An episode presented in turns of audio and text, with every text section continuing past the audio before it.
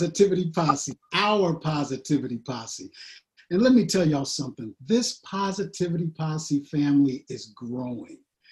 Um, and it's growing in such, I'm gonna, I'm, I, you know, I'm gonna wear that, I don't know if you can wear the word positivity out, but I'm just gonna keep saying it because I believe that word brings power. You dig? In, in whatever positive way, but saying it out, putting it out there, uh, doing what we're doing. And I mean, when I mean we, you know, myself and my co-producers, my brother Christopher Brooks, uh, my sister Julie McKnight, and the incredible Wendy Vaughn. We come on here with our mission to uh, have you join us in pulling away from things that are happening in this world right now that uh, we can't control. There's, you know, and we can't ignore. There's no way to ignore it. It's life.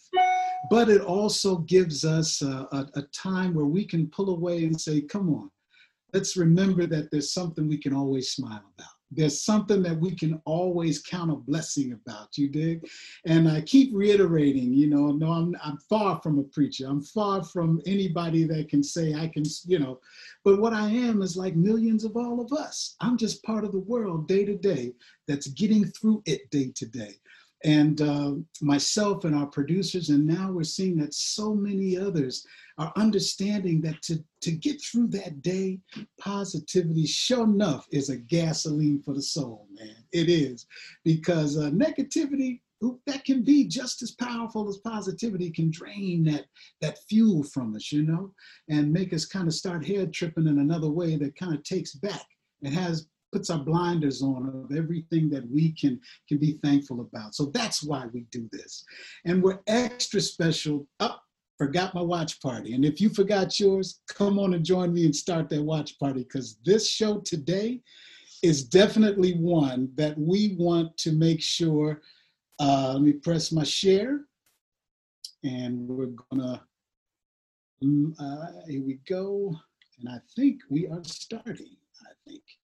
Um, but today's show, let me tell you, y'all, and as many of you know, we have the, the, the incredible brother, and let me tell you something, a beautiful soul, Junior Giscombe is here with us today, and, um, you know, I, and once we, you, you've seen the promos, Mama used to say, take your time, young man, you did all of that, but, but wait until you talk, when we talk, we get into this conversation, and the energy that flows from this brother, um, is just, uh, it, it's incredible. It's incredible. So do your watch parties, start it up. Let's share this around the world. Keep this fuel of positivity going. And uh, we all want to help each other out. Because I, I mean, you know, we, we remember, and I can't, every episode, I feel it's important to bring out the fact that we are dealing with two viruses in this world. You know, we're dealing with the virus of the COVID, of course, that put everybody's life on pause, you know, um, had everybody take a step back for a minute. And, and, and that's another reason why we decided to start doing this, because myself and the other producers, we said, you know, our lives are on pause like everybody else, but we got to do our part. Let's try and do our part to help out everybody else that we can, to say, hey, we're going to be okay. This is going to be all right. Um, and that, our first responders around the world, our doctors, our nurses, our medical staff, um, that are right there trying to do the best that they can do to, to keep, you know, life as normal as it, as it can be, to extend life as much as possible, uh, to save lives, you know, firsthand as much as possible. Uh, thank you to our truck drivers. Thank you to our grocery store workers, our market workers. Um, thank you to our sanitation workers. Thank you to everyone who's trying their best to make it all make sense for us. You know, thank you for your time. Our teachers, um, our, our parents that are at home trying to find another way, this new way to present their teaching uh, for their children, to help them out, those babies, you know, thank you all. And then we're dealing with that second virus, that second virus of racism that's been here generationally, also, unfortunately, around the world, but especially, as we know firsthand, here in the U S of A. And, uh, you know, I want to I want to thank our protesters that jump-started this whole movement of thinking. And, and, and I always give it to our young people that, hey, as far as what we saw and, and we heard, uh, they were the first ones to jump out there with their protest of feeling, their, their, their, their, their, their rants, their venting of what's on their mind, their frustrations, their hopes, you know? Thank you, young people. And people my age and older, y'all, it's important that we keep that gate open, that gate of communication, you know, that's priceless. It's between the two generations so that we can hear each other, understand each other, and then ultimately hold hand in hand to help each other out for what we need to do. Thank y'all. Our artists, poets, writers, uh, filmmakers, keep on doing what you do. Let your voice be heard through your artistry. Hey, I told you before what Nina Simone told my sister and I when we were just little kids. They said, yeah, you have talent. Yeah, you can, you know, you, you, you can hold a note. You can, you know, you're learning to write music. But her thing was, Victor and Julie, what are now, what now are you going to do with it? What's your mission as an artist? What are you going to give the world through your artistry? And I give it right back to you artists, especially you young artists. There's some beautiful music that's being created. Keep on keeping on, young artists. Keep doing your thing. Woo! You know what? I'm full today for another reason, because today, this week actually marks our year anniversary for the Victor Brooks Show. Uh, and that's exciting to know that we've been able to bring this for, uh, bring this message of positivity and journeys of, of, of artists and other um, uh, individuals who dedicated their life to living their life, the ups, the downs.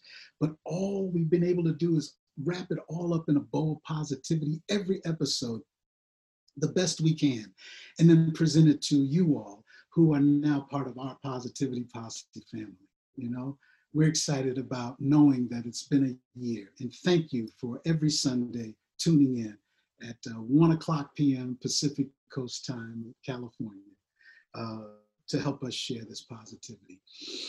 Well, I want to bring on the incredible Wendy Vaughn for our shout outs that we do. And uh, I already see people lining up here. Hey, hey, hey, hey, hey, hey, I'm over here. Yeah, all right, y'all. Getting full, Wendy. I was getting full. I was trying to keep it together. I love it. Oh. I love my Uncle Vic. Wait a minute. I didn't know, y'all. He didn't tell me until today, so I'm over here, I'm singing and everything. And he dropped that on me. Uncle Vic, I don't know if you could hear the round of applause from all of us Vaughns. And just, I mean, this was no small feat.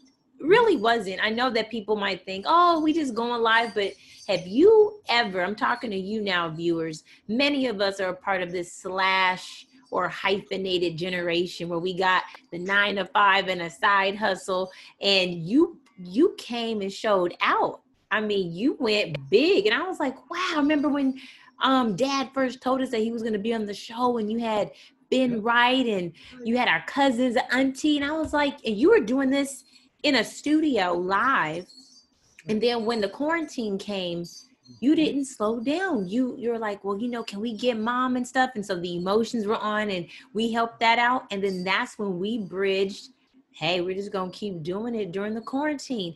And y'all, I don't know if you remember in the beginning, we were doing two shows on Saturday and two shows on Sunday for almost the entire summer. My uh, and he has an Instagram presence.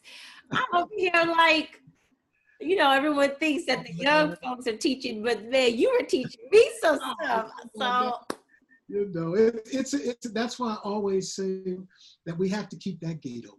I learned yeah. so much from you and your incredible sister Yann Vaughn, Raise It Up, Y W Y, Whitney, Warren with his, all the artistry that you all are naturally born with, and the entrepreneurialism.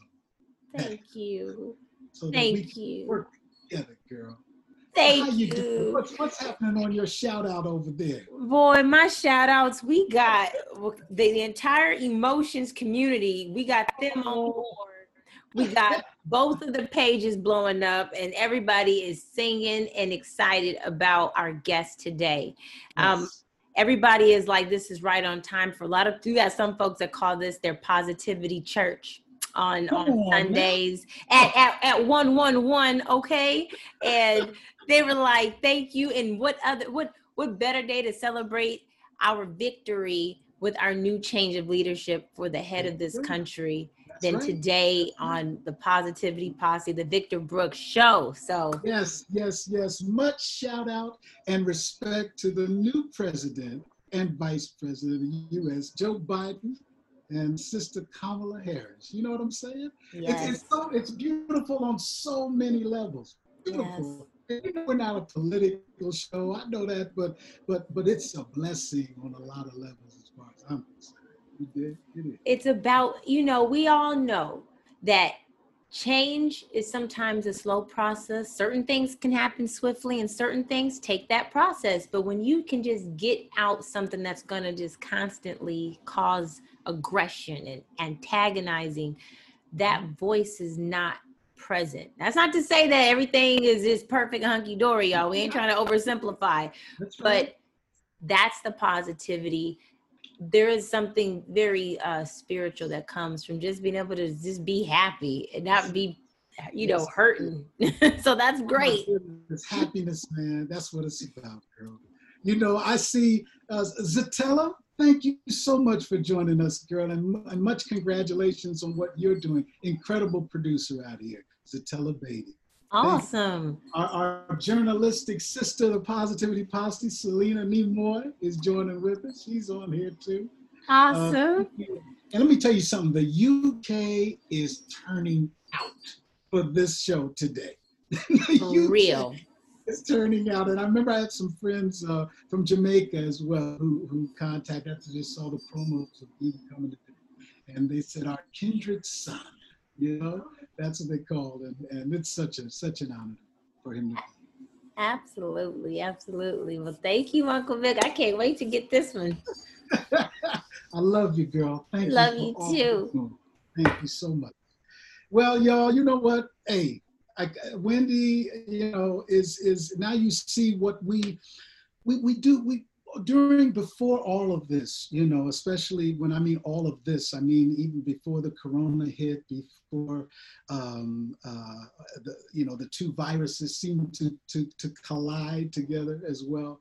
Um, you know, our messages to even to each other were phone calls, and our buddy Larry Dotson of the Bar-Kays, every Friday he does a love check. And, you know, it's so perfect for that because thank you, Brother Larry, for doing that. And it's basically what we were doing between our families, you know, and for each other as friends and family. Uh, we just called, check on each other, keep everyone lifted. And then we brought the format to here with you. So thank you again. Um, you know what? I, I, I can't wait to get into this, to this conversation, uh, into this journey today. With Brother Junior. And, you know, many of us, you know, as we know, that whole, you know, we talk about British soul, we talk about the music and the artistry of the U K, as some of us say, cross the pond, you know. Um, many of us, millions of us have been fans also of across the pond. The respect that that many of us have had here in the U S for, for artists. I mean, we can go back to Geno Washington. You know what I'm saying? We can go back to Jimmy James and the Vagabonds, okay? So if you, if you hear what I'm saying, I mean, this whole lineage of, of British soul is a label that was given, but these, these brothers and sisters who put their artistry there even, you know, way back, um, paved a way through the sixties and, and seventies for, uh, I mean, all the way to the seventies of Maxine Nightingale. You remember Maxine, you know, right back from where we started from. Uh, we remember the group Sweet Sensations, you know, um, and then all paving the way for the eighties, that I'm going to call the eighties soul invasion that hit us here in the U S through the, uh, through the works of our guest today, Junior Giscombe. Let me uh, let me read this with you today, and, and you know it's got me thinking back about my first time I, uh, that I was able to go and visit the U K. It was an incredible experience. It was an incredible experience. The music scene that I remember being there with, um, the the raw artistry of of uh, of the of the of the British soul band that I was there hearing, and then just musicians themselves in the U K. Uh, strong, uh, I remember that every, mostly every show that I went was a live show. And uh, these musicians were getting down, man. I mean, these musicians were doing their thing, using the axe, you dig? Uh, keeping that artistry alive. But uh, let me read this. As many of you know, I love to start with the bios that we have. And I have to say too, that also, when we brought on, remember we brought on Carolyn Griffey, uh, who's the daughter of Dick Griffey, uh, Sister Carolyn, and uh, how the, the lineage and the story that was explained to us uh, from, you know, Solar Records and Dick Griffey's culmination of everything musically, uh, the legacy, the powerful, rich legacy of music that Dick Griffey, through his efforts, and the artist on his label of Solar Records, uh, still living to this day. And then also we heard how Soul Train, the television show, show Soul Train, uh, further advanced that connection and communication of artistry to the world. And I, I hope I'm not jumping the gun, but if, and Brother Junior can correct me when he comes on if I'm, if I'm wrong, but I believe our guest today was the first Black British artist to hit Soul Train here in the States. Um, and that's what I remember. Uh, but you know what, before I want, before I read the bio, Wendy, can we play this classic for us one time here, please? Is, is it already set up, or am I jumping? Absolutely. Oh, no. Let's do that. Yes, sirree.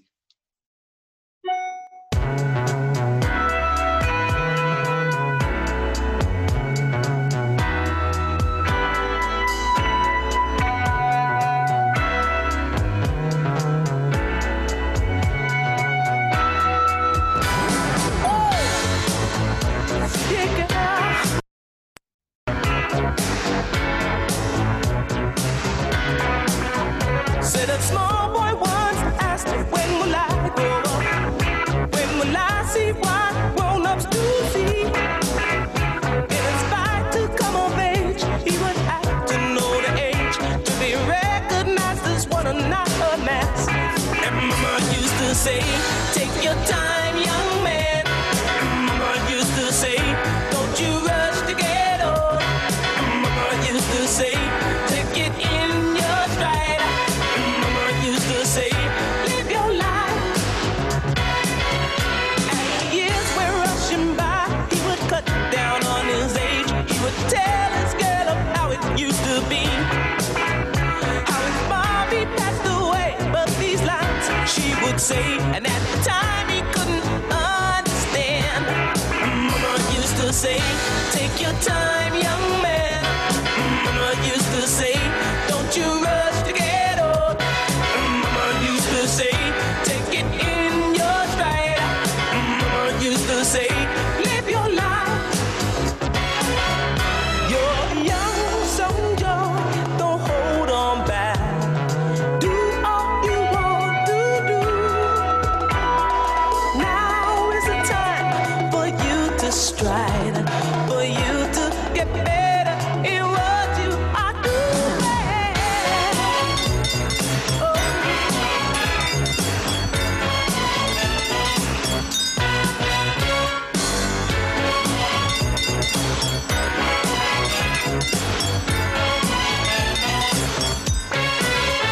If you small boy once asked, when will I grow up? When will I see what grown-ups do see?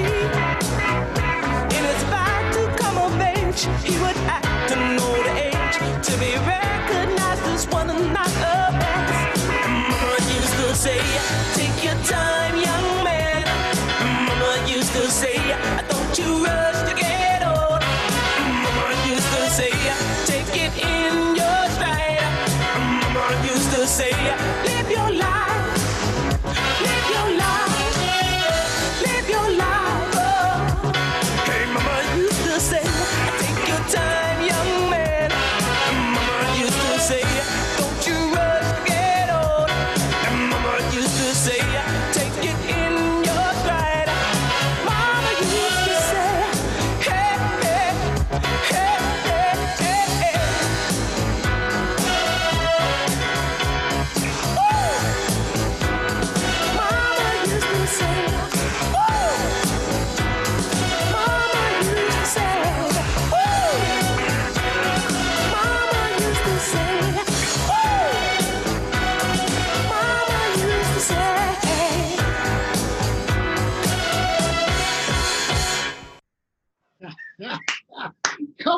on now. That's the scene.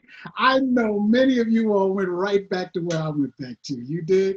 And the fact that we can still put that song on today and it still gives us a smile. Because you know, I do not have a poker face. You know, when I feel it, I feel it. It's there. But uh, come on, it was, I mean, we have people saying right here, that song bathes you in positivity. You dig? Right on, Positivity Posse. Let me read this. Check this out. One of the pioneers of British soul and R and B, singer-songwriter Junior Giscombe mixed his British roots with elements of reggae and classic soul to create a number of memorable songs, both for himself and for other singers. Born and raised in London, the son of Jamaican immigrants, Junior was performing in bands as a teenager and used the experience to launch a solo career. He signed with Phonogram Records and in nineteen eighty-two released his debut album, Jive. It shot to the top of the British charts and made a splash in the U S on the strength of its infectious, danceable first single, Mama Used to Say. Mama was in many ways prototypical of future Junior releases, showing elements of traditional soul, but turning the songs on their ear through creative rhythms and interesting vocal arrangements. Mama was followed by the equally engaging single, Too Late, you remember that one, which also hit the soul top ten. The combination of songs earned him Billboard magazine's Top Newcomer Award, Right On. Junior followed his debut success with nineteen eighty-three's Inside Looking Out. Uh, it's commu- the hit Communication Breakdown and the excellent ballad, Baby, I Want You Back. For this third album, Junior teamed with legendary producer Arif Mardin and released Acquired Taste.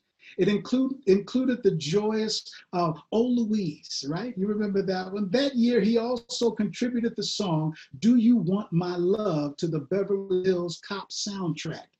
Come on, y'all.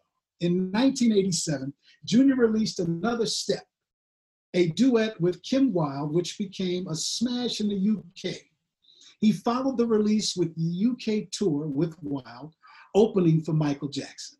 The next year, he released the album Sophistication Street, his last on Polygram. It charted the, also with the hit Yes. In two thousand six, independently released the album Junior did, Oceans, a solid comeback and a welcome return of an eighties favorite. Junior remains active in the music community, y'all, in the U K, and is recognized for his strong contributions to eighties pop and R and B. With no further ado, please let me bring to you our guest today, Brother Junior Giscombe, all the way from the U K across the pond. Brother Junior, are you there right now? Yes, I am. There Thank you is. Very much for the introduction. Right. See, I told y'all, look at this infection, just positivity just came across the screen. How you doing, my brother? Thank you, man. Very well, man. I'm very well. Good. Good. You know, when we were putting this together, um, I, I have to tell you that, first of all, today, your U K family is is is here in full effect right now today. The emails, what do you want to say to everybody, man? I just want to say, you know, I, as I was saying to you, Victor, earlier, for me, next year, um, I'm talking a year ahead, people, because God willing, we'll all reach there and we'll reach there in a good way. But um, I just, you know, next year is forty years of Mama Used to Say. And I'm I'm getting to that point, I think, as we said, being able to sit back and just think about things. And I'm just like, you know what? We need to go out on the road. We need to say thank you to everybody for that support and love over these years. You know, as musicians, as you know, you need the love of the people. You need to be able to, to, to be able to touch them so that they touch you. So you always know that, like, you're bringing something to the table, something that they want, something that they'll enjoy. And, you know, next year I want to be able to come out and play live. So we're doing, I'll be out on the road from May, June and July in, in Europe, in England, and I can't wait. I just can't wait. Oh man, wait until you look back on these comments when you get a chance. Knowing this, people are throwing hand claps, people are doing this. The, the word mama, I've seen it, just they put mama on the comment, you know, all the way down. Brother, you know what, and let me tell you, you sound just the same. The same voice control, the same vocal power. I mean, brother, where does that come from? I, I think it's all just a blessing. I think sometimes, you know, when you, over the years, people's voices change and it gets a bit lower and stuff like that. Mine is too. But when it comes to that song, it's been, it's just been a song that, like, I've never been able to sing it in any other key and have the same kind of upliftment that the song has, right? Mm-hmm. So for me, it's, it's always been, you sing it in C, Jim. That's just what it is. You know, man, much respect, much respect, man. You know, I, I always ask in every episode, and we just kind of jumped into it because the positivity just took us right there. But I usually, my, my first question to all of our, our guests, brother, whenever they have uh, take the time of their take their time to join us, is what is your positivity? What's your positivity? Period. What's my positivity? Well, I think it all stems really. That positive outlook stemmed really from my mother. It really did. My mum was a, a very positive woman. She didn't have much. She didn't come from, her beginnings was she, she, her father was very wealthy, but he lost the money, so they had to live very rough, and life was kind of very hard for my mum. But when I came around, what I noticed with my mum was that there wasn't anything really that would bother my mother. No matter what it was, it didn't take her to that place of, I want to kill somebody, I'm, I'm just going off my head. She always seemed to be able to break it down into a place whereby, I'll show you what I mean. I remember watching, um, who was it? It was Wilson, one of the prime ministers we had in the U K, Harold Wilson. And he had gone to South Africa at the time. And he was talking to the Rhodesian uh, prime minister.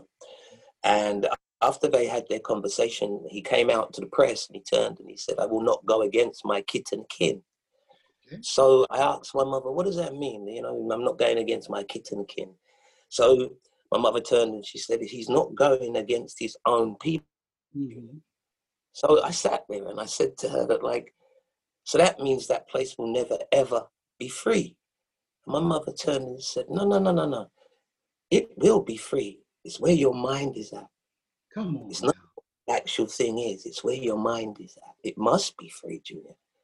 And that way of looking at life had been the thing that kept me going. If, if it wasn't that I could move left and it could work, then I'd go right. And if it wasn't right, I'd come center. I didn't allow myself to get my mind into, oh, no, it's not going to work. Oh, no, it's not good enough. Oh, no. It's always been to stay positive. You, you'll never get, I don't think in life you'll ever get a, a road that isn't bumpy. We all have roads and they all, they, they move like that, you know, and that our journeys in life is like that. So to hold on to things that aren't necessary in your life pulls you down. Come on now. Pulls you down. You know, you have a, you know, it's even it's it's it's like, you know, you have a relationship with somebody and, and the relationship finishes, and instead of you moving on, you're still thinking about yesterday. So, you know, we've done two years, but have you really moved? Yeah. You know what I'm saying? Yeah. There you go. There you go. Right. Right. What, what steps have you actually taken toward that? Is it exactly what you what you learning? Brothers, now well see now I know, because I remember the first time we talked. We we talked like we had been known, knowing each other for the forty years, because it was just that, that energy pop that, that you bring. And now I see um, that mom mom used to say a lot. And yeah. It was so beautiful in, in, yeah. in that foundation laying of Brother Junior, you know? Uh, let me ask you this. Tell, please tell me about, um, I know you, give me your, your, your history. I know you were born and raised in the U K, but mm-hmm. What is your family lineage? What is your background, brother? Right. Well, I was, I'm the, the youngest of eight. Okay. Um, my mom and dad came over in the mid fifties and uh, came over. They had a place which was like a, a one room that they lived in, and okay. All of the kids were left in Jamaica. And uh, they wanted to be here for two years and then leave and go back to Jamaica, but I came along. So when I came along, it was like, you know, I'm growing up and I get one sister comes over and her name's Verna, and then I get the two more sisters come over, and then oh, I'm gotcha. learning. I, I had this whole family that I didn't know, but right, and there was two sisters, three sisters, and then there was four, then there was two brothers, and yeah. I was like, wow, you know, this was yeah. was something else. Everybody spoke differently to me. I was speaking English, and they were all speaking patois, mm-hmm. and I was speaking Jamaican. I could understand it, but anytime I tried it, everybody was like, no, nobody do that. Don't do that. What are you talking about? I got you. You know, okay. you know even it's like, you know, I figured to myself when I got to my teens that like I could most probably mesh in. Don't try it, boy. Oh, that's beautiful. So it was almost like, you know, uh, birthdays or Christmases or whatever, it's like a new gift of a sibling that you would oh, need coming up, you know? That's yeah, beautiful. Because we, you know, we, we, my mom and dad, there was, um, my mom had like four, five, and my dad had two, so three, sorry. So I'm coming all together, living all together, sleeping all together, doing things all together as a family, right? Was really the beginnings of Junior kind of being this expansive individual. My brothers were into music, my, so is my sisters, and but, but different kinds of music. And my mom and dad being gospel and jazz. So there was this eclectic music just going around in our house. My aunt would come and play the piano, you know, and she's a minister and stuff. And, and we'd go to church, and I'd get that whole spiritual feeling from church.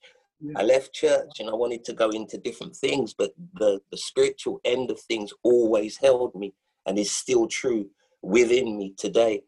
Gotcha. And um, I kind of, when I got to my early teens, what was going on in England was pretty much the same thing as what's going on in America in terms of the race and the whole thing of, of people being discriminated because of color and stuff like that. So you're learning, you're fourteen, fifteen, you're learning about self, you're learning about uh, Martin Luther King, you're learning about Malcolm X, you're learning about Farrakhan, you're going to meetings where you're not supposed to go because you want to learn, you want to understand who you are. Marcus mm-hmm. Garvey, yeah. my mother was a, my mother's aunt was a, a Garveyite, so my mother used to go to Marcus Garvey meetings. So she was able to tell us about Marcus Garvey and who we were as people.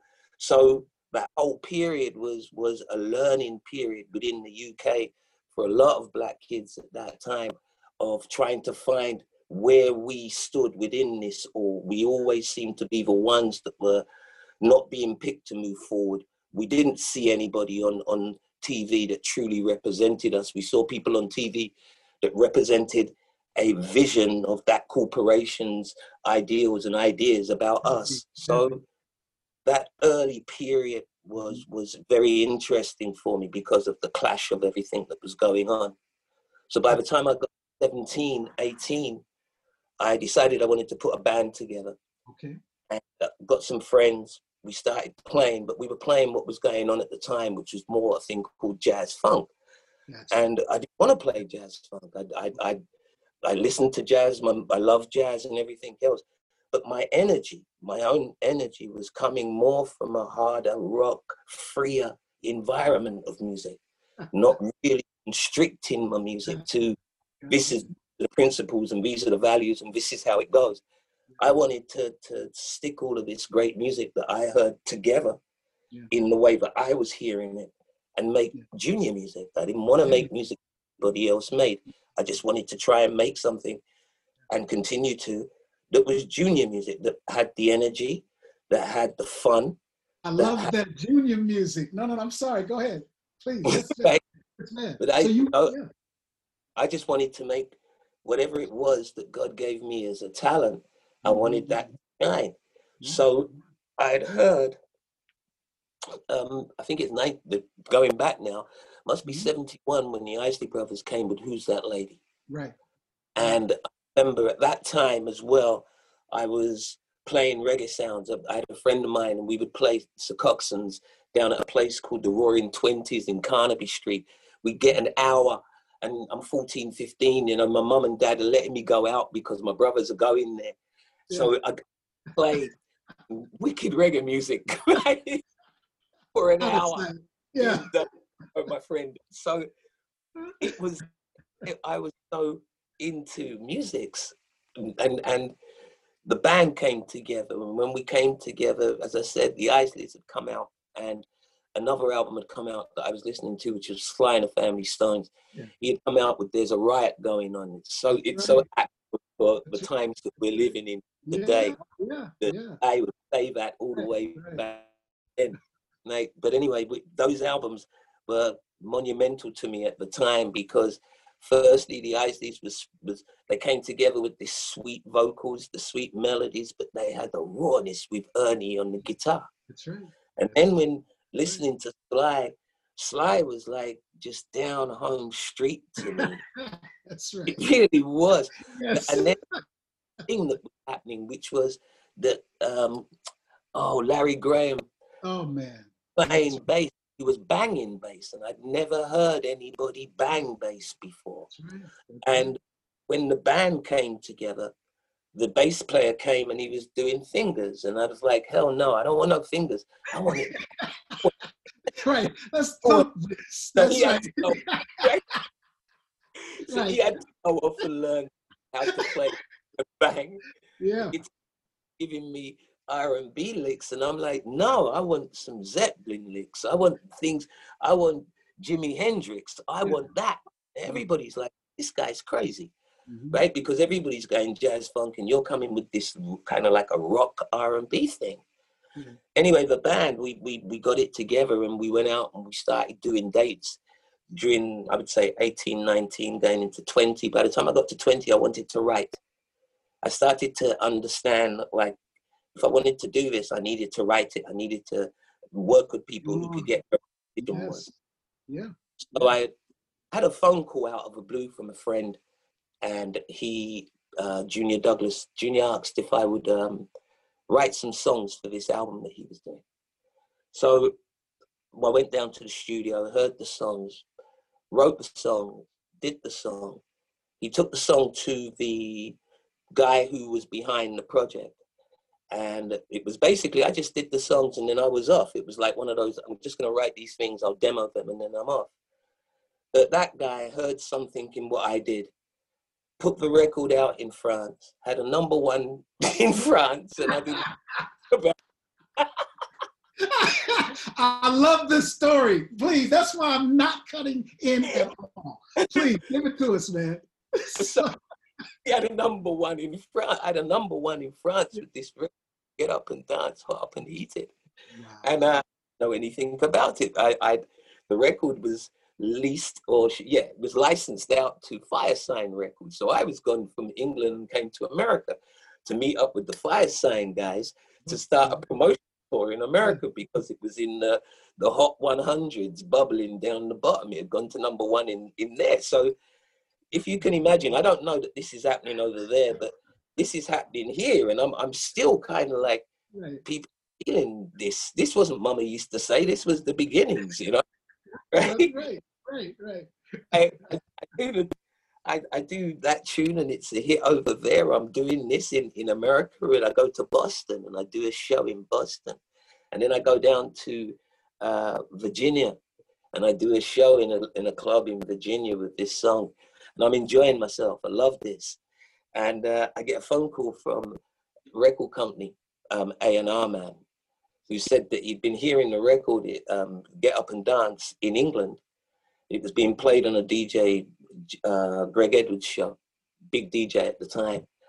And uh, he wanted to speak to me about making an album. Okay. So I was like, what? Yeah, that, that's yeah, right. I like the sound of that. You know? Right. Like, there you go, there you go. I was like, yeah, okay. So we met up, we sat down, we spoke. He yeah. was making over. He wanted to, you know, still at that time, people would go into studios and they would have a an arranger, a conductor, uh, a voice trainer, uh, the producer, the engineer. So there's people around and telling you what and what you should do. And I didn't want to be involved in any of that. So my condition was basically that I could go in and do this on my own. Mm. And condition, and we compromised, because he turned around and said to me that he wanted me to work with a guy called Bob Carter, who I already knew because I was part of Lynx and Bob was in Lynx. And uh, I said, okay, fine. I have no problem with working with Bob. Right. So Bob and I got together and uh, I wrote these songs. Bob did the arrangement to the songs. We went in and we started to rehearse these songs while on tour with Lynx. Okay. So okay. Mama Used to Say comes so, out. I'm sorry, Mama Used to Say was part of this now, this first, this first album, this first signing. So we, the, you, you brought sorry, us from, from that foundation of your, and, and I'm sorry, but that's why we, on the Positivity Posse, we love to latch on from the beginning, and you're taking us on this perfect ride of, chron of chronology of, we, we found out what it is, man, the foundation of Junior and the wisdom of your mother of the positive message for life. And then Junior taking that, latching it on to your artistry development of who you are, what makes, what feeds your soul, the style of music that really calls you, you, you sponging in all of this. And now your next foot opportunity, the next footstep is signing to a record label, which in those days I remember was rare to have creative process, okay? But now your first album, of your first signing, you have a creative input. And now we're to Mama Used to Say, or Mama Said, right? Right. Please give it to us, please.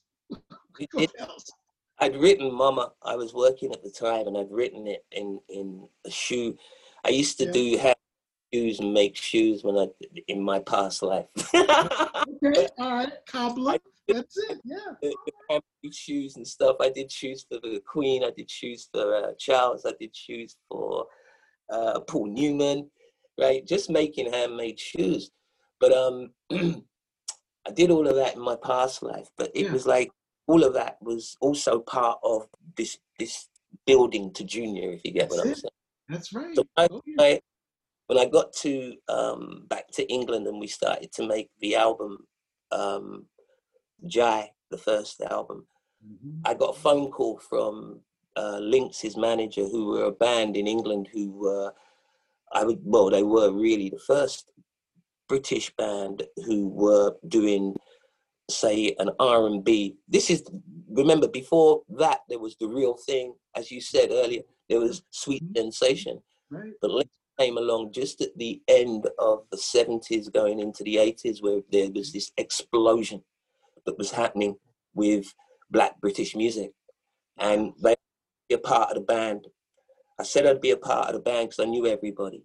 Yeah. We went out before and we, we were doing like uh, matinees and, and evening gigs at the, the Dominion in the West End, which had never been heard of before. So as a Black band, multiracial band, we were breaking down doors, but not truly fully grasping what we were doing. If you can understand, it was like we were, we were kids on a roll and it yeah. was fun. But not fully on board what we were actually, we were knocking down doors. We were opening up situations for others to come behind, which was basically what the journey is as you go along and you start to fully grasp it. But at that time we didn't, and it was just complete and utter fun. It was wicked. It was, there you go, there you go. That's it. It, yeah, it was yeah. so good, you know? And it was like that, that winter, was fantastic, you know. And then came January, and I, I go into the record company, and they say, you know, oh, Mama's come out, and Mama's done a hundred thousand in New York. You say, like, yeah, right. And then it's like ten thousand in Chicago, three hundred thousand in Florida, and these numbers were coming at me like every day. Yeah, I had no yeah.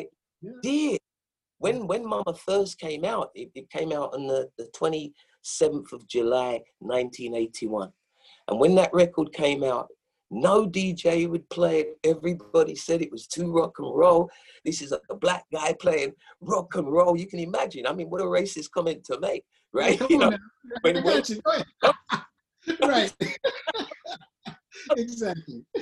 you know, kind of left field kind of mindsets was happening at the time. So I remember coming again, just to show you, I remember coming in and speaking to my mother at the time. And I said to her, like, you know, it doesn't look like the record's going to happen, right? And, you know, I used Mama used to say, you know, people in England say mummy or mum. And my mother turned and my mother said to me, why don't you think it's going to work? And I said, well, you know, I should have used something else, mummy, instead of a mama. And my mother said, but people in Spain use mama, Spanish-speaking people, Italian-speaking. Do you get what I'm trying to say? That positive, I got you. That positive. Come on, man. That's it. I mean, man, much respect to Mom. Much oh, yeah. Respect. What was your mother's name? My, May. They used May. to call her Yeah. Much respect, May. Much respect.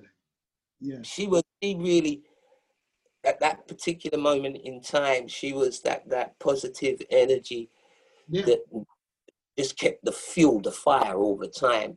The record then comes out in America. It becomes huge in America. And my mum knocks my bedroom door and says to me, somebody's rung, somebody's rung and said, that your record is going up the charts and you're at number five or number six. In my mother never ever cared about my where it was.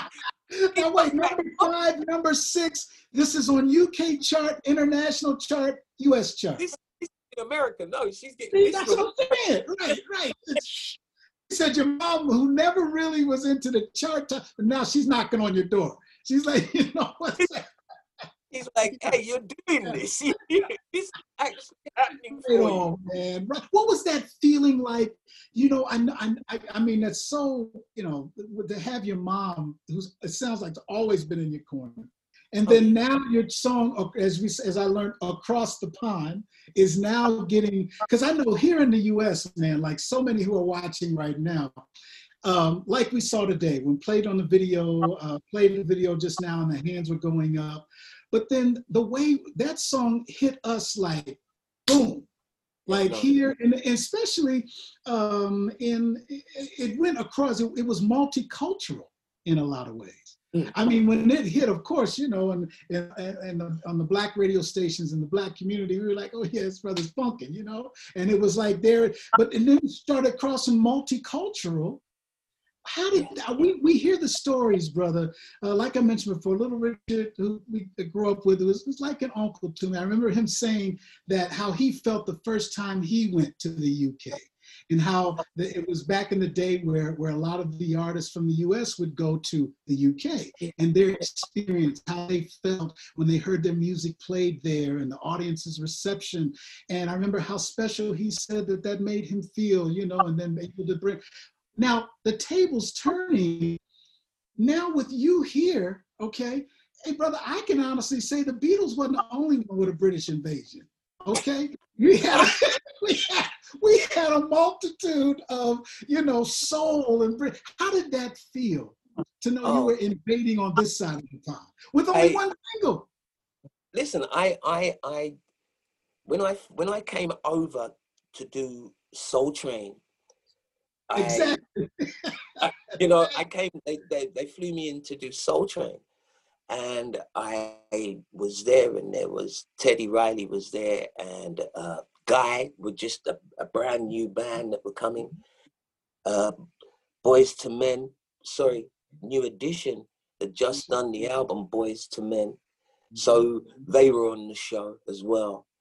And I remember standing up, and I think it was, Um, not Dick Griffey.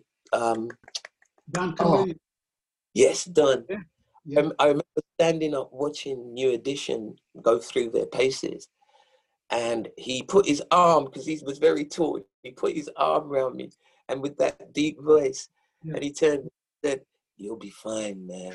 Don't worry, you'll be fine, man." And that made it worse. It just like... I was already nervous, you know what I'm saying? Like, and I'm like, I'm watching New Edition. I'm, I'm now this little bad guy. I bought that album. I know that album's bad. And I'm on the same. It just didn't truly one hundred percent click. I went to Stevie Wonder's radio station, and I'm doing an interview. Stevie's next door, and Stevie says, "Come into my room." And I'm like, what is going on? And we start talking about Mama Used to Say and how good it's, the sound of it. And, you know, it was like he was in my head. You wanted to make a sound like a band and stuff like this. And we were discussing, I'd just come from South London, man. I, I, I you know, it just hit me like a bomb. I just, it was just, I was like, it was like you were levitated off the ground all the time, right? The way that the music had, had hit home. And as you say, it was the mere fact that, like, in England, everybody was, nah, it ain't gonna happen. In America, it goes boom, and then it comes back to England, and it goes boom, and then it goes to France, and then it goes to Germany, and, and exactly. all of the countries around the world, and, and then seeing the way that people were going crazy for the track.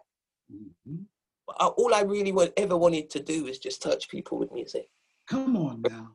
Come on. That was, that's the dream. That was always the dream, just to be able to touch people with music and have m making music that lasts, the post to making music for the moment. I'd always wanted that. And, you know, my dreams were answered. My prayers were answered. I, I've always been able to, if I get it right, touch people with what I yeah. do. Yeah. And that was shown through Mama, and then shown with, even earlier with um, Get Up and Dance, Hot Up and Heated. It was like a, a journey of fully, one, understanding yourself within your music. Two, to do junior music. Don't, don't do, don't try and do like Stevie. Don't try and do like, Z, Z, you know, Led Zeppelin. Don't try, don't let the influences of the music that you're hearing distract you from who you are. Come on now, that's it. That's it. You know, like in that's life, right. really. You know, your if artistry you're... is your artistry. Yeah. And, and, and what exactly. you just said is so powerful, man. And I, I really hope when you have time to look back on, on these comments that are coming up on here. You're touching so many people, man, with, with what you're saying. Um, I mean, you have a, a, a, a spiritual, what I, I mean that non-religiously, but you have a spiritual connected that's happening right now. In everything that you're saying, and, and, and to know, brother, that your mission has always been, through my artistry, I want to touch somebody. I want to spread something to someone.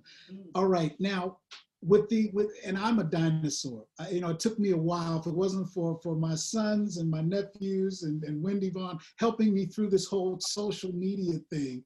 All right. Okay, but if you go to YouTube, as many of us do, brother, your hits on so many different, and where I'm going with this, all the millions of hits that are individual different, individually uh, uh, posted in different uh, videos of different people that collectively are millions of hits of your song and music.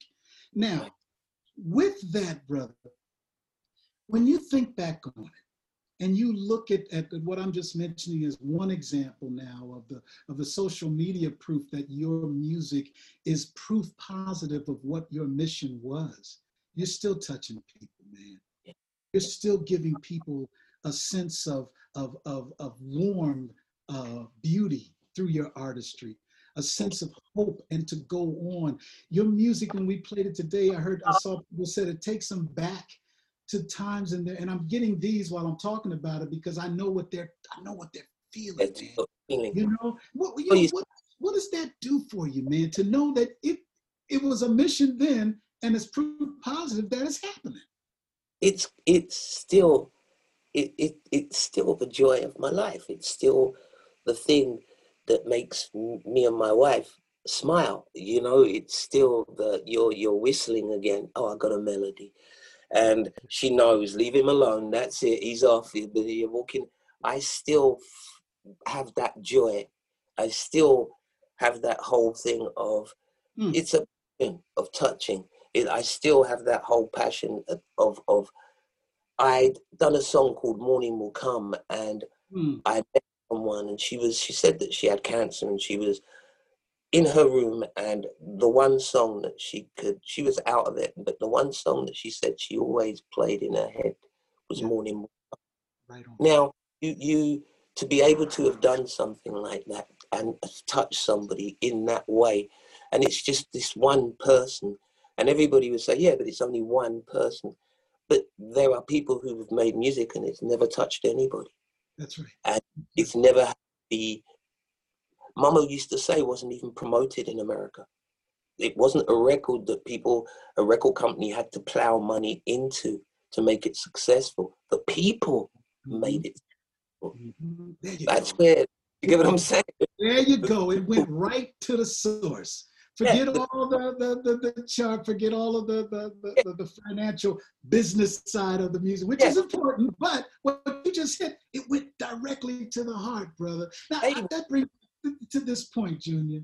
Mm-hmm. um, And, and you know, on, on this show, when the, when the guests come on, we've had some incredible stories and journeys of people that, you know, that, that talked about their ups, their downs, their every, but we, it, it, it's been a blessing to be able, by the end of the episode, it's wrapped in a bowl of positivity.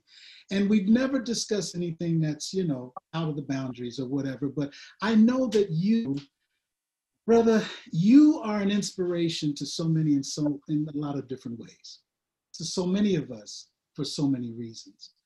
Um, your music, of course, that we talked about and still enjoying and loving, um, but you've had some personal trials, some personal uh, situations that for many would say, you know what, I can't do this. This is too much for me. This is something that I can't, uh, I can't, I can't take this. All of the things that we humanistically where I can't judge anyone. Who knows what I would say? I've, there've been some things in my life, brother, that I'm like, oh man, I can't take this anymore. I know what I put my mind, body, and soul through in these fifty-five years. You know, I'm just being real. So it's yeah. like, I don't know what, for, but you uh, specifically, you're now a spokesman for the M S Society, right? In your words, brother, how, what took you through, what was your strength during the period of, of your wife and your daughter, brother? I think if it's, it's like, um, I had this career going with my music and I had a lady with me who had contracted M S and we had no idea at the time what M S was.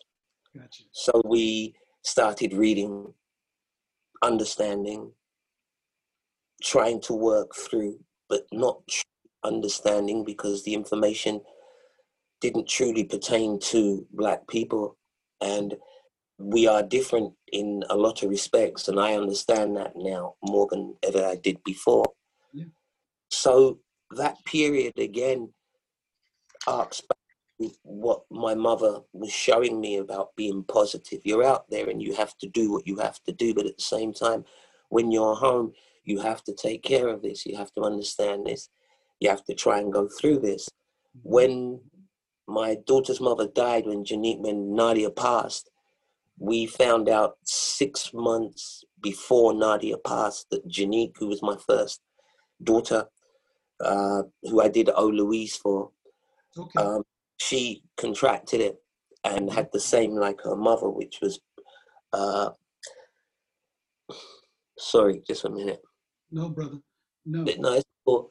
But she, she, she had progressive M S. Okay. So I started to not work as much, be able to, it was the choice of going out on a tour or being with Janique, and I chose to be with Janique.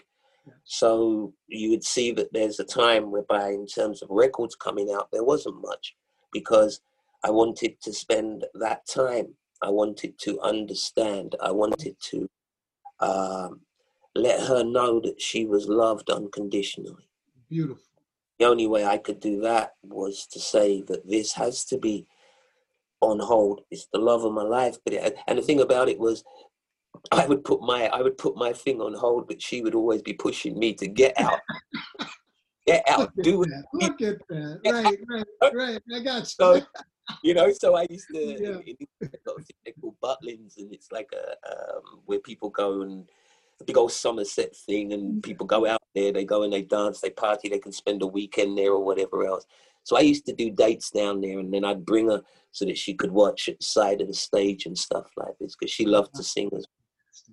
So I, I spent time learning about progressive M S and taking her to different parts of the country in Europe and speaking to various doctors and stuff like this, because I wanted to be able to, if I was going to speak with the M S Society, I wanted them to fully understand that this disease, this complaint was prevalent within the black community, because even at the time, which would have been around about seven, eight years ago, they themselves didn't fully grasp that this thing had affected the black community in such a way that it was getting out of hand, and also that it had a lot to do with the D N A and going all the way back to slavery.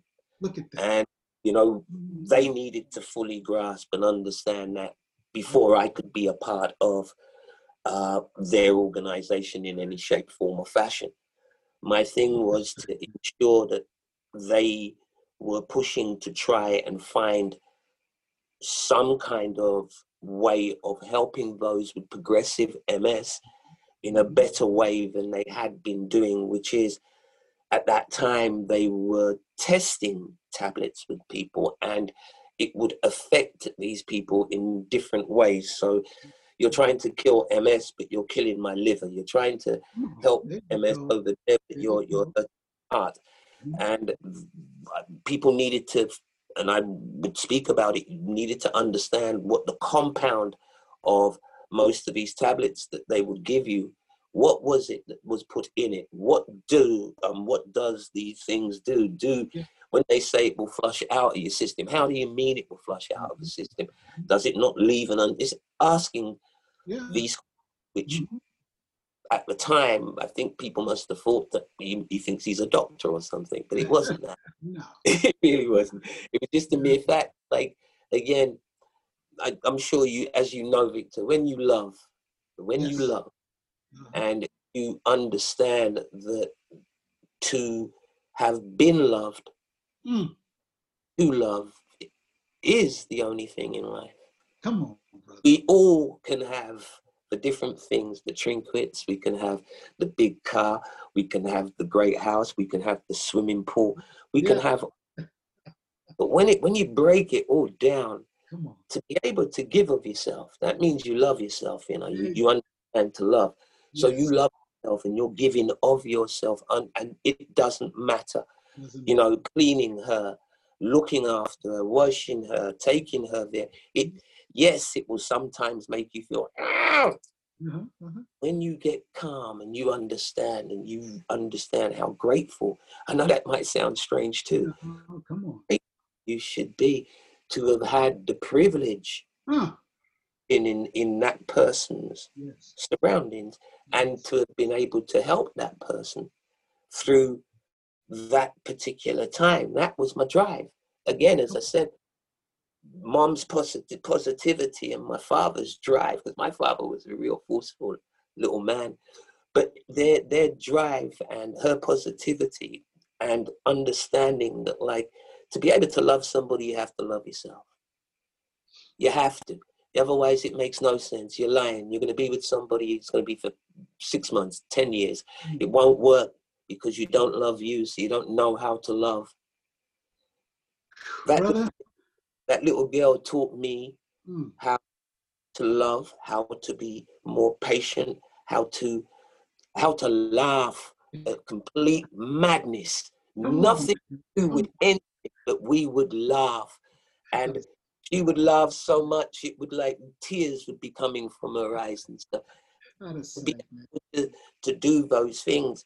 And, and when people say, oh, it must be very difficult for you, it was nothing for me. It couldn't have been more, it wasn't difficult for me, it was difficult for her. She was losing who she was as, as uh, a person, and the uses, being able to use her hands, that went, being not being able to, to walk, that went.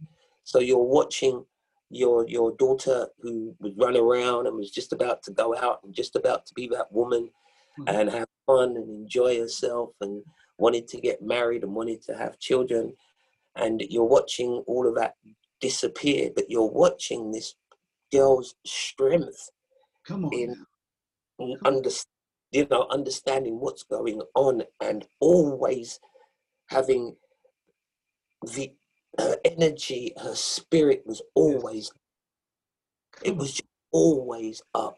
You know, if I couldn't do something, she'd just look at me and say, Dad, you'll find a way. Yeah. And I used to say, like, how do you mean I'll look at that? Find a way, yeah. You know? Yeah, you know. Hey, the way is there, brother, you broke down. I, I mean, like I said, I'm not a pre, I'm a pre, I'm a P K minister's kid, but I, I do not remember Bible and verse. But when you, there's a message of, uh, maybe somebody can put it up. There's a part, oh, Helena Titus. Thank you, Helena, for joining us again today, uh, who I have so much respect for with her, her, her spiritual connection of, of life itself.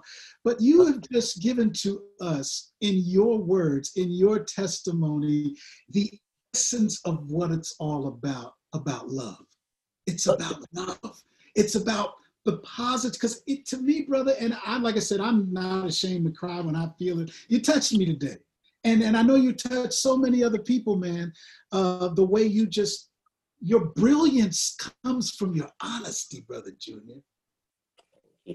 You, there's an, there's a brilliance in honesty, and your words of what you're giving us, of what you've learned, the experience you've been through, um, all the way to the experience of, of, of, of your daughter and, and her mother.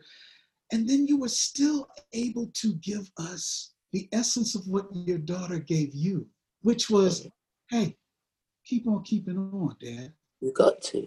This is the essence of love, brother. It's hey. the essence.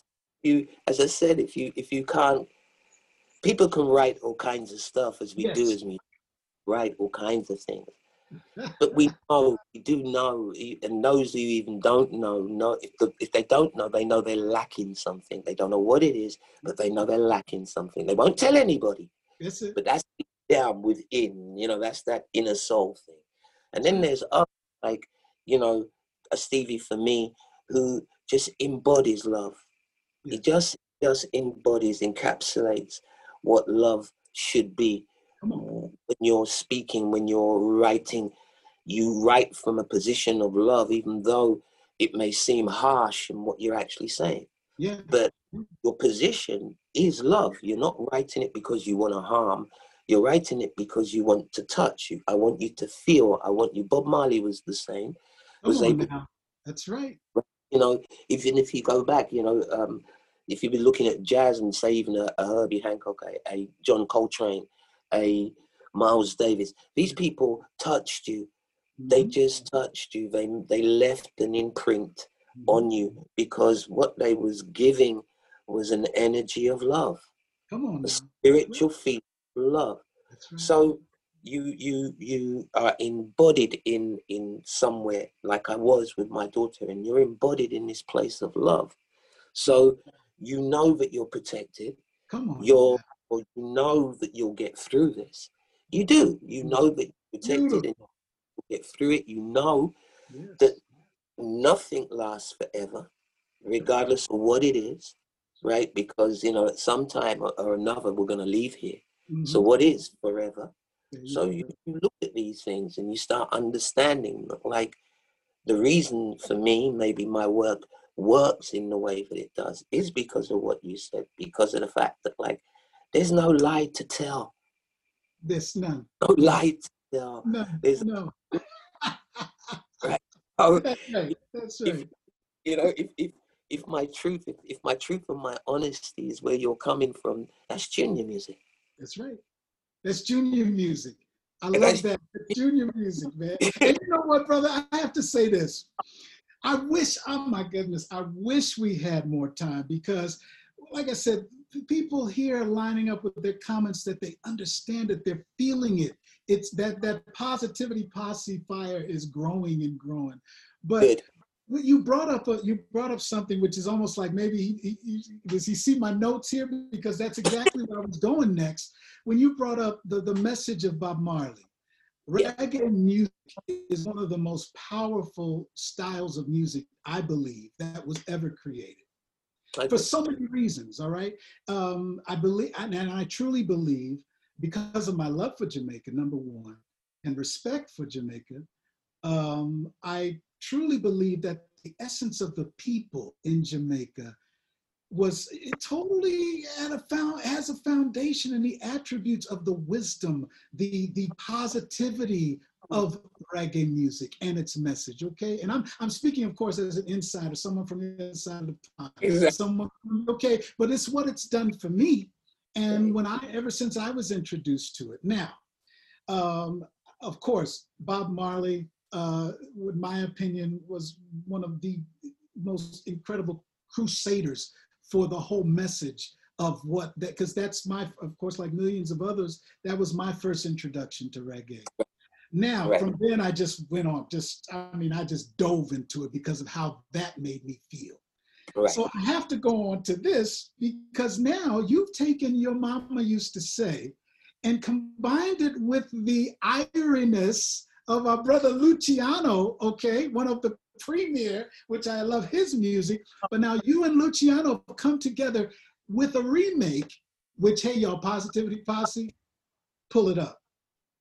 When I tell you that the remake, reggae remake of Mama Used to Say with brother Junior and Luciano, put it on, get ready to do nothing but feel right, okay? That's, it's going to do that to you. But how did this happen, brother? The reggae, you know, and I know we got to go, but I have to hear this.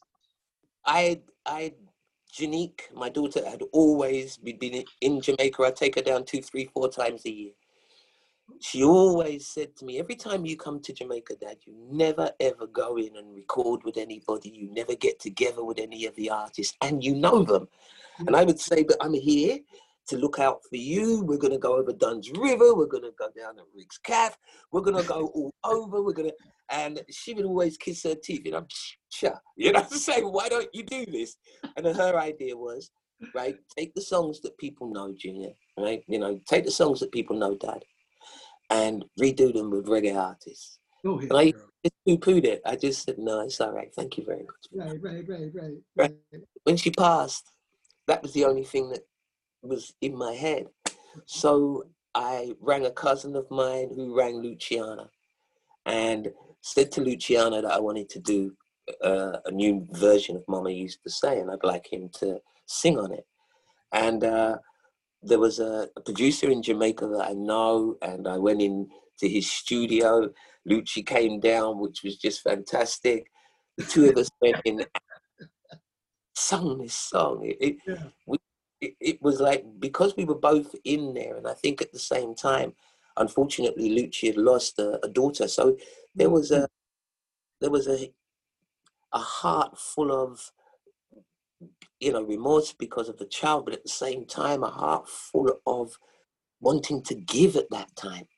Yes. And I, I felt that, and we connected, and we did that. That was a one-take song.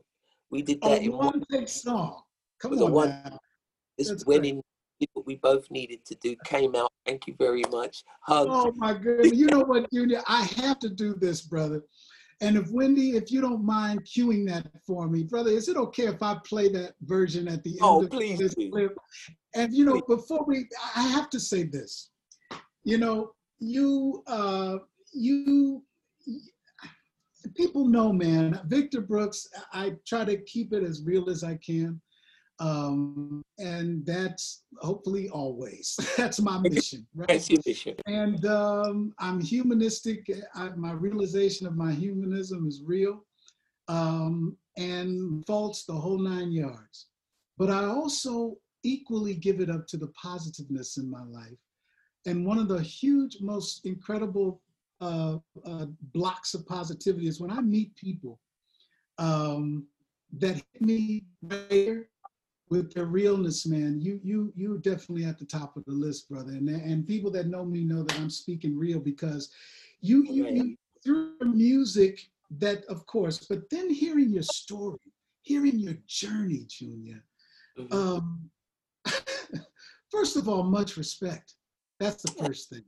Second of all, thank you for being part of the soundtrack of our lives oh. on both sides of the pond, both sides of the pond. Thank you for bringing what your mama taught you before you even wrote the song. and you put it there, and you gave it to the world. You passed it on to your daughter, who then, in essence, three sixty passed it on to you, or reminded it to you. And then you were able to repackage and pass it back to us. And this time in reggae style, okay? Yeah. Much love, much respect. And brother, I hope that you do have a time to come back and join us again. I'd Is there love anything to. you want to say in closing, man, before we put this reggae funk on? I'd like to say thank you very much, Victor, for, for doing this and, and inviting me on your show. I, I've just totally enjoyed it, man. It's been nice to be able to put across, especially during this time, positivity about life.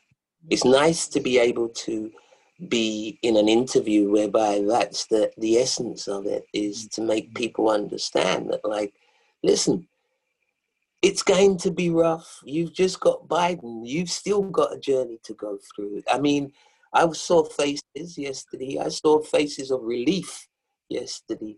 People were just relieved. They wanted to get that out. That people were joyous because they wanted to get that out. I'm sorry for the, you know, because they're two sides. So you say sorry to the Trump side, but I'm pleased for the Biden side, right? But, you know, let's be real and understand it's only one day in the journey. Come on. That's it's right. only one day in the That's right. If we're positive with it, then we'll get through it. But if we start excited on the one day, then we're not going to make this happen. So that's that would be my message to everybody out there. A new day has come, right?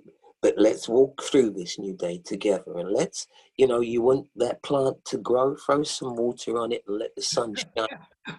You get what I'm saying? There right? you go. There you go. You know, I'd like to say thanks to everybody out there who has been with me from day one all the way going along.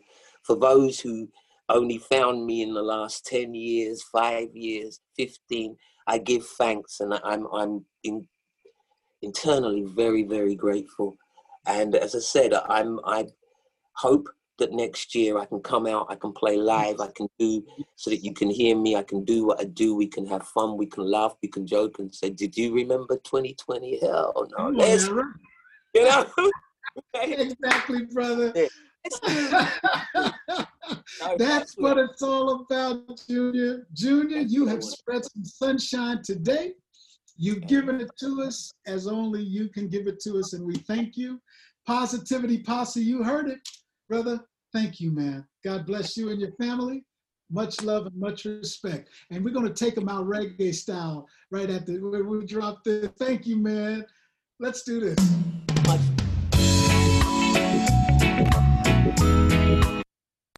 In life, you got to take time to learn and time to grow.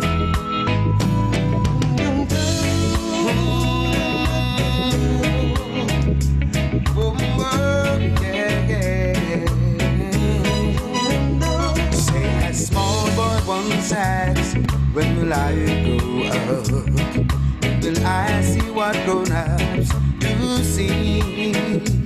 In its strive to come of age, even at an old age, to be recognized as what natural made. And Mama used to say, take your time, young man. And Mama used to say, don't you rush to get old. And Mama used to say, take it in your stride. And Mama used to say, live your life. As the years went rushing by, he would cut down on his day. He would tell his dad of how it used to be. How his mommy passed away, but he's not. She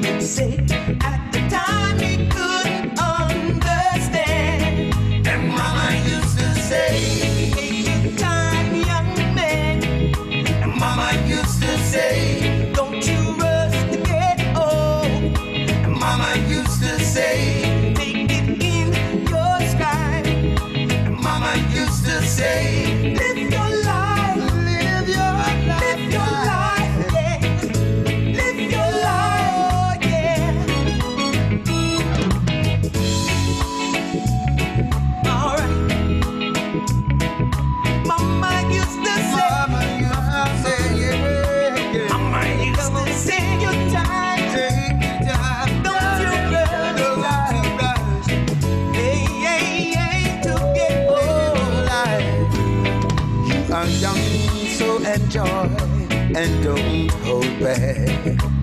Do what you want to do, yeah. Now is the time for you to strive, for you to get better in what you are doing. Yeah. Oh, Mama used to say, Mama used to say, take your time. Mama used to say, live your life, live your life, live your life. Mama used to say, take your time, young man. And Mama used to say, don't you rush to get old. And Mama used to say, take it in your stride.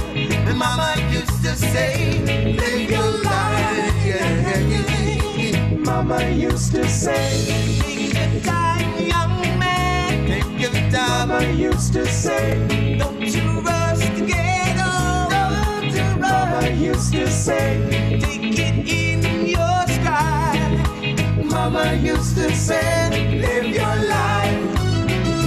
Live your life. Live your life. Live your life. Live your life. Live your life. Live your life. Live your life. Live your life.